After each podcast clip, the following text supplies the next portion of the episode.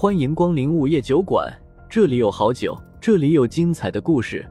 不过，都是些酒馆老板从亡灵那里聆听来的故事。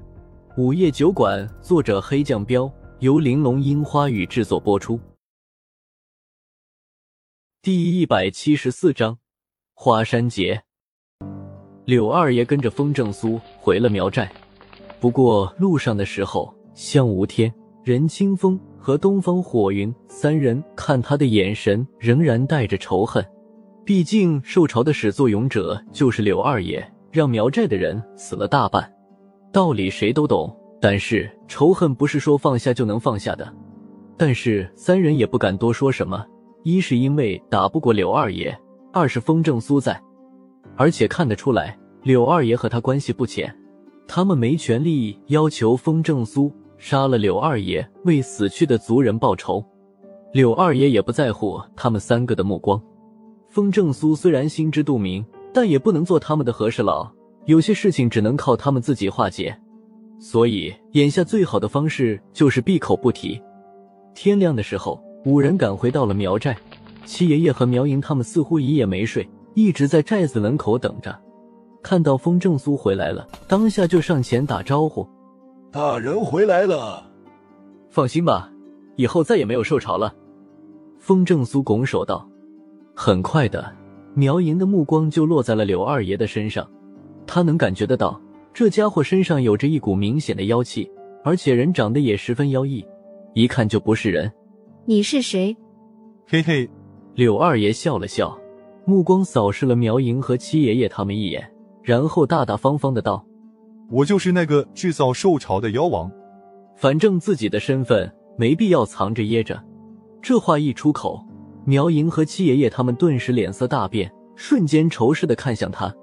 接着，柳二爷又说了一句：“不过我现在是风大人的妖奴。”苗莹他们听到这话，顿时松了一口气。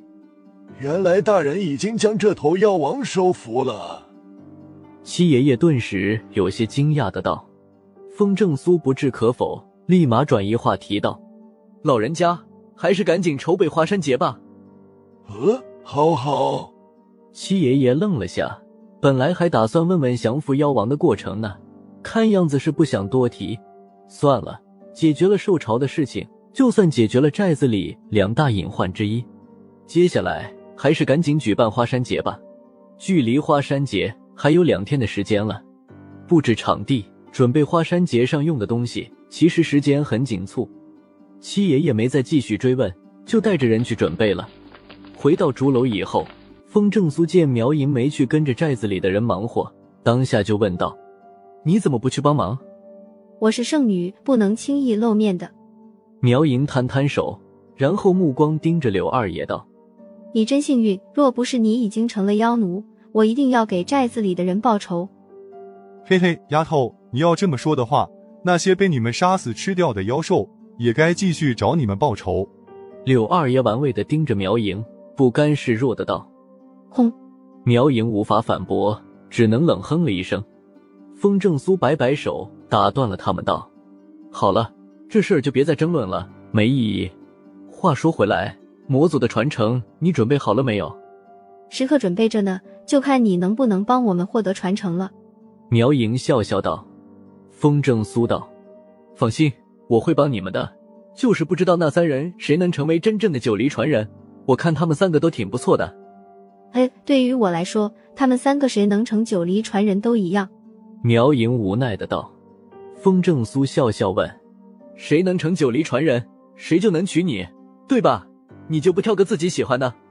苗莹白了他一眼，哪有那么简单？成为九黎传人还不够，要获得传承才算。好吧，虽然我能帮忙，不过魔族的传承也不是那么容易获得的，到时候还得看他们的心智。风正苏点点头道：“知道了，不说这个了，你们先歇着吧，我去给你们弄点苗寨的特色饭食。”苗莹情绪不高，说不出来的难受。深深的看了一眼风正苏后，就起身去了厨房。苗莹刚一走，柳二爷就猥琐的笑道：“嘿嘿，大人，我感觉这小妮子对你有意思啊！”别胡说八道啊，这话可不能乱说。风正苏没好气的道。柳二爷一副我懂的模样道：“放心，我是不会告诉主人的。”风正苏嘴角一抽：“再胡说八道，我就揍你了！”嘿嘿，柳二爷猥琐的笑笑，没再说话。两日后，七爷爷带着全寨子的人，总算把举办花山节的场地布置好了，整个寨子瞬间热闹了起来。男子们都穿上了平时舍不得穿的新衣服。女子们也都盛装打扮，把平时积攒下的银饰都带了起来。德高望重的七爷爷在一幕台上喊了一句：“乡亲们，我宣布，现在让圣女给我们种花树。”数万的苗人瞬间就欢呼了起来。风正苏和柳二爷在远处看着，只见人群中自动分开了一条路，盛装打扮的苗莹就抱着一棵花树走了过来。苗莹刚一出现，苗人们就开始喊：“圣女！”苗莹微笑着找了一个地方，把花树种在地上。种完花树以后，七爷爷就再次开口道：“花山节正式开始。”苗人们瞬间沸腾了。紧接着，一群年轻的苗族男子就骑着马来到了一片空地，这是花山节的第一项比赛活动——赛马。空地上并不是平坦的。中间设了路障，甚至还有个火圈。只有骑着马通过所有的路障，并且策马钻过火圈，第一个达到终点的人才能成为胜者。除了赛马外，还有爬刀山、射箭等等项目。女子们则是有赛歌、选美等等项目。在所有项目中都胜出的男子就会成为九黎传人。至于女子的那些项目，就是走个形式，展示一下自我。没办法。苗影已经成了剩女，那些比赛项目都是苗女展示自我、吸引心爱的人的平台了。等到最后，就是男男女女们表白求偶的环节了。不论男女，都可以走到自己看中的人面前，开始对山歌。两人若是互相对眼的话，就互赠礼物；不中意，就用山歌拒绝。跟风正苏观看活动的柳二爷咧着嘴笑道。嘿嘿，整的还挺热闹。本来在今天，我是要让小妖们集合，将他们一网打尽的。风正苏没好气的瞪了他一眼：“你要是杀光了他们，你也别想活了。”嘿嘿，这不是他们运气好，请到了大人你吗？不过大人，你真的要帮他们获得魔祖的传承啊？柳二爷笑笑，又面色纠结的问道。风正苏认真的说道：“魔祖没那么可怕，你知道什么？”而且一旦他们获得了魔祖传承，四周的所有妖兽和这些人就能友好相处了。好吧，你说的跟主人有些不一样，我也不知道该听谁的。反正大人你在，我插不上手。柳二爷摊摊手道。俩人聊着天的时候，赛马已经出了结果，人群中立马响起了一片叫好声。好，风正苏一看，发现东方火云竟然以微弱的优势胜出了。接着，他们又开始爬刀山。跟其他苗寨的爬杆不一样，九黎一族的人在木杆上加了锋利的刀刃，人要光着脚踩着刀刃往上爬，能爬得最高最快的人就是胜者。爬刀山的只有向无天、任清风和东方火云三人，他们脱了鞋子之后就直接开始往上爬。风正苏发现三人中居然还是东方火云略胜一筹，柳二爷微微有些惊讶的道：“没想到啊。”那个小白脸还挺厉害的，难怪当初敢挑衅我。风正苏道：“废话，想要成为九黎传人，勇气、智慧和身手三样必须都要有。像吴天和任清风都不缺勇气和身手，但是在智慧上有点比不过东方火云。果然长得好看，支持者就多。